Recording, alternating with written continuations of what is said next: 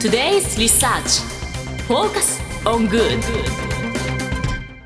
さてここからは社会人ならこれだけは押さえておきたいとっておきの情報を教えてもらうコーナー。Today's Research Focus on Good です。今日は日本能率協会総合研究所マーケティングデータバンク。情報コンサルタントの東真理子さんにお越しいただきました。よろしくお願いいたします。はいよろしくお願いいたします。では東さん早速今週のテーマ教えていただけますか？はい今週のテーマは昆虫食についてお話ししたいと思います。昆虫食。食べたことありますか、結構です。もうあ結構も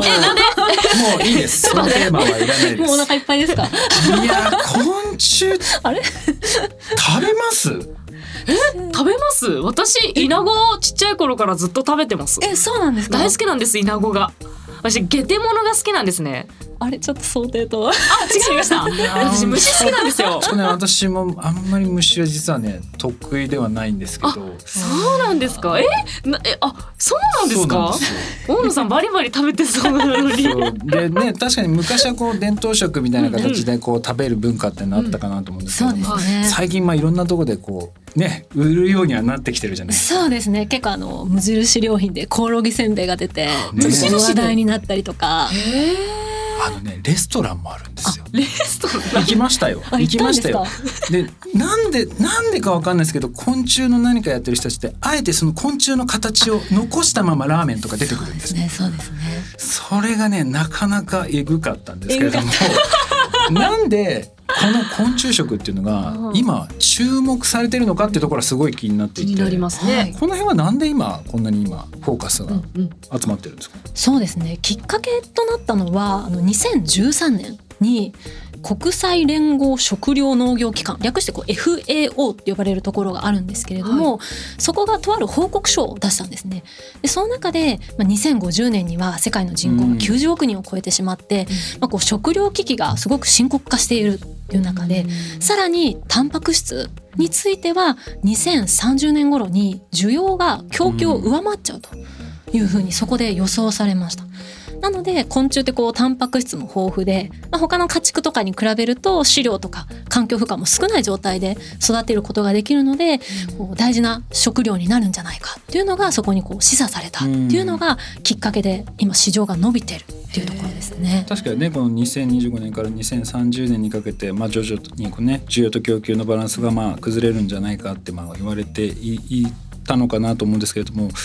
まあ、そんな中でやっぱりそういう発表はあったとはしてもあの市場として、まあ、どれくらいのそのビジネスとして広がってきてるのかなってところがすごく気になるんですけれども、今その世界のその昆虫食の市場規模っていうのはどれくらいの規模に成長してるんですか？そうですね。世界の市場規模でいうとこちらの私の日本能率協会総合研究所が出してる調査なんですけれども2019年時点で約70億円。でそれが2025年には1000億円に達するというふうに予想しています。一気にこれは世界でまあ1000億円ぐらいということなんですかそうですね。ただちょっと気になるのはその1,000億円ってその世界でいくとまあまあ小さい規模なんじゃないかなっていう気がするんですけれども、はい。この辺りってどう映られてます？そうですね、まあ、今のこう2019年の70億円っていうのが、まあ、こうで先ほどおっしゃったようなこう伝統的な昆虫食っていうのが中心だったのに対して、まあ、そこからずっとまあほほぼ横ばいで進んでたのに対して一気に1,000億まで伸びるとなるとまあかなりその広がり方としては、うん。あのすごくう大きな拡大っていう形になるのかなとは思ってますね。これね人が食べるっていう多分市場よりもうん。個人的にはその飼料とか、あそそうっちの分野が広がってくるんじゃないかなっていうふうには思っているんですよね。かなりあはいのそっちの方も市場規模ってでかいじゃないですかあ。そうですね今そのあたりってどうなってるんですか？昆虫をその飼料だとか魚粉に使おうっていうその流れとかっていうのはどういう形になって流ますか、れとしては日本では、まあ、昔からちょっと違う昆虫を使ったりっていうようなあの動きはあったんですけれどもなかなかこう広まらないっていうのでどうしても飼育にコストがかかったりとか、あとはこうちょっと虫を使うっていうところに対してちょっと衛生面で受け入れられないっていう声もあったので日本ではそこまで伸びてないんですけれどもただまあいろんな大学とかまあ、こう機関で、えー検証とか試験っていうのが行われていてで特に海外の方ではまだちょっと小規模な工場ばっかりなので高いんですけれどもただ今後さらにあの昆虫食っていうのが広まって大規模にこう作れるようになってくると一般化していくんじゃないかっていうふうには言われてますね。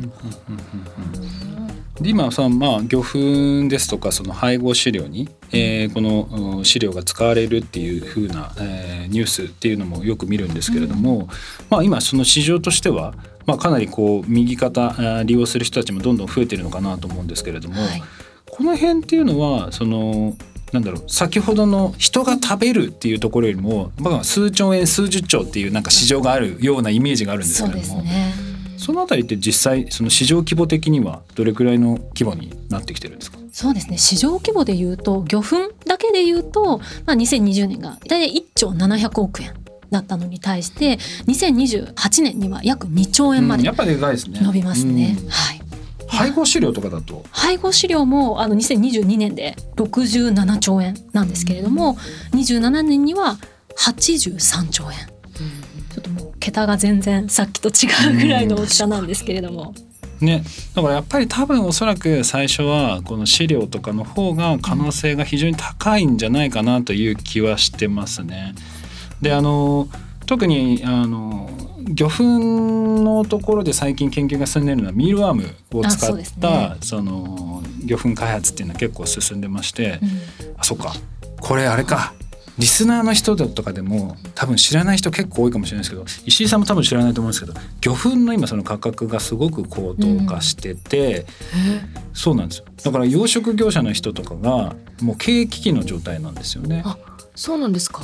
ああのそもごめんなさい。そもそも魚粉ってもともと虫だったんじゃないんですか？いや違うんですよ。あのね 魚をね、はい。すりつぶしてうん。魚の餌を作ってるっていう。魚に魚をあげてたんですか？そうどう？え？でね1キロのタイ,、まあ、タイを作るのに4キロの、まあ、魚っていうのを、まあえーすりつぶして食べさせるっていうちょっと矛盾点が発生していてで今、まあ、乱獲によってその種類っていうのもまあ取れなくなってきたりだとか、まあ、みんなでそれをこう奪い合うっていう現象が起きてるので価格が高騰している。でそんな中この昆虫というものがですね、はい。まあ、救世主になるんじゃないかというので今あの愛媛大学とかでもこの研究っていうのが進んでて、えっと、今年の4月にですね4月か5月にですね世界で初めてミールワームを使った、えーマダイがですねあの日本でも出荷されるというような形で注目を浴びてるので私はね、ううん、予想としては多分おそらく飼料の方が先にこう進んでくるのかなという気はしてはいますね。うん。びっくりしました。私昔からそういうね虫が使形になってるからてるんですよね。で今その食べるっていうところでいくと、はい。今実際そのどういったところがどういう商品っていうのを今出したりしてるんですか？そうですね。おそらくこうリスナーの皆さんももしかしたら見たことがあるかもしれないんですけど無印良品に置いてあるコオロギせんべい気になる。食べたことないです。かないんです見あたこともないです。私は一度だけ。どうどうでした？あななんだろう。エビせんみたいな。結構か、えー軽い感じの食感でそうあのなんですか。見た目も何もわわからない。もう。コロゲがこうなんかいない寝てるみたいなそういう感じじゃないい。です 粉末が入ってるだけなので、多分にパッて出されたらわからないぐらいの、今度出してみよう。知らない人に。ちょっとびっくりしました。コロギだよ。って。三口ぐらい食べた後に言ってあげよう。これまあ国内だとまあそういう無印があるんですけど海外とかですとはい実際どういうところが販売したりしてそうですね。海外だとアメリカの大手でアスパイアフードグループっていうところがありましてそこがもうもともと2013年に5人だけで設立されたような会社だったんですけれども今もう約60人まで人が集まってはい。でこうプロテインバーのあの会社を買収してプロテインバーにその昆虫の粉末を練り込んで販売するっていうようなこともやってます。なるほどね。まああのまあビジネスとしてはおそらく飼料とかが先にこう先行すると思うんですけど、まあ徐々に人がね食べるものにもこう昆虫っていうのは入ってくるのかなと思うんですけど、実際消費者のまあうん感想といいますか評価っていうのはどんな感じなんですか？実際はですね、まあ、とあるこう NPO 法人がやったあの試食会の報告では結構評価は良くてですね、うんあのコオロギクッキーとかに関してはまた食べたいというふうに答えた人が約8割から9割いたということなので。結構いらっしゃる。石井さんはなんかさっきから反応がちょっといいかなと思うんですけど全然大丈夫ですか？あのそもそもたあの毒じゃなければ食べるんですよ私何でも。見た目に関わらず全然いけちゃう。で正直昆虫食に関してはタンパク質取れるのに脂質が少ないようなイメージがあるんですね。だからダイエットにもいいし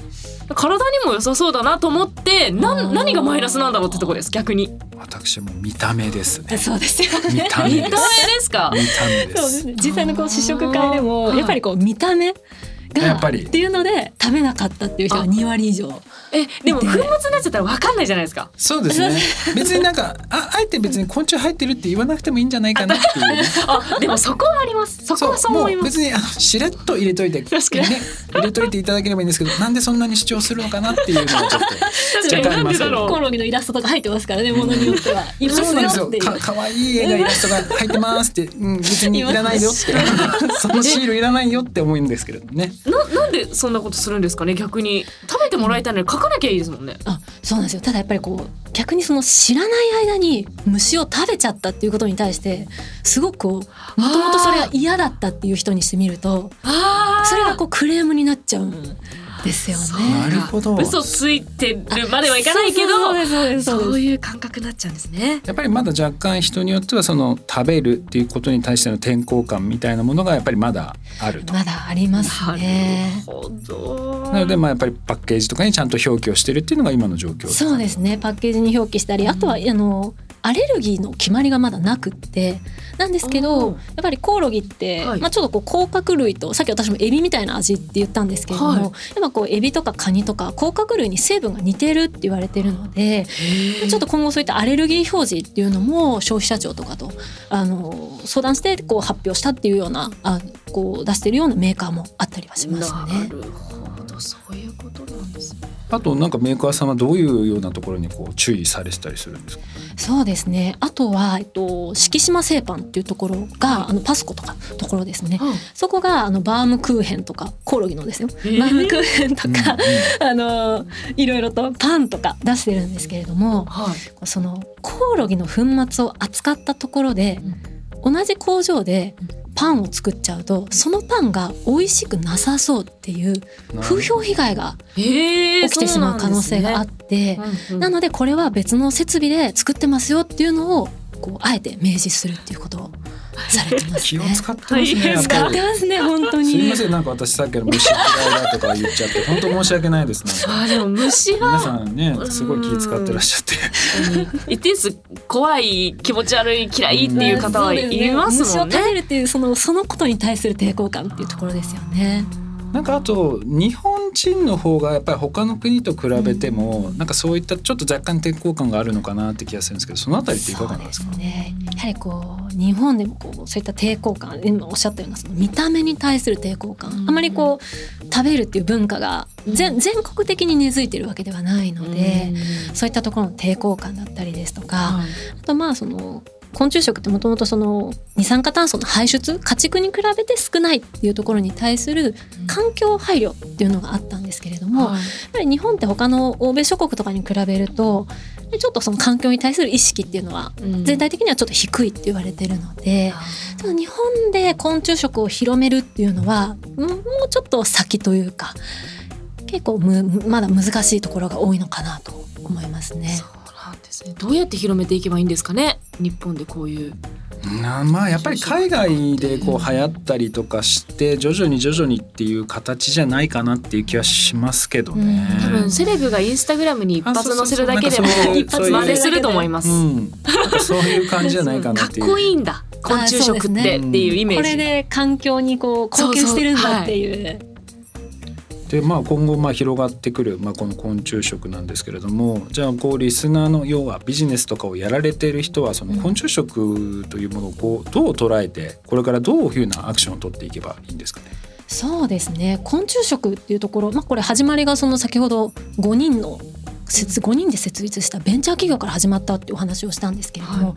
ぱりこうこれからその話題になってくるこう業界とかってやっぱこう海外のベンチャー企業が多いんですね、まあ、ユニコーン企業って言ったりもするんですけれども。なので例えば今もしかしたら聞きながらスマホ持ってらっしゃるかもしれないんですけれどもそこでこう Google とかでユニコーンスペースカンパニースペースリストとかっていうふうに入れていただけるだけで、まあ、どんなユニコーン企業があってどんな国籍で何をやってるかっていうのが分かるので、はい、まあ、今そういったところが話題なんだなっていうのはそういったところでこうキャッチしていただくっていうのはすごくいい方法だと思います。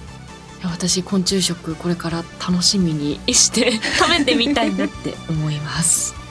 東さん今日はありがとうございました。ありがとうございました。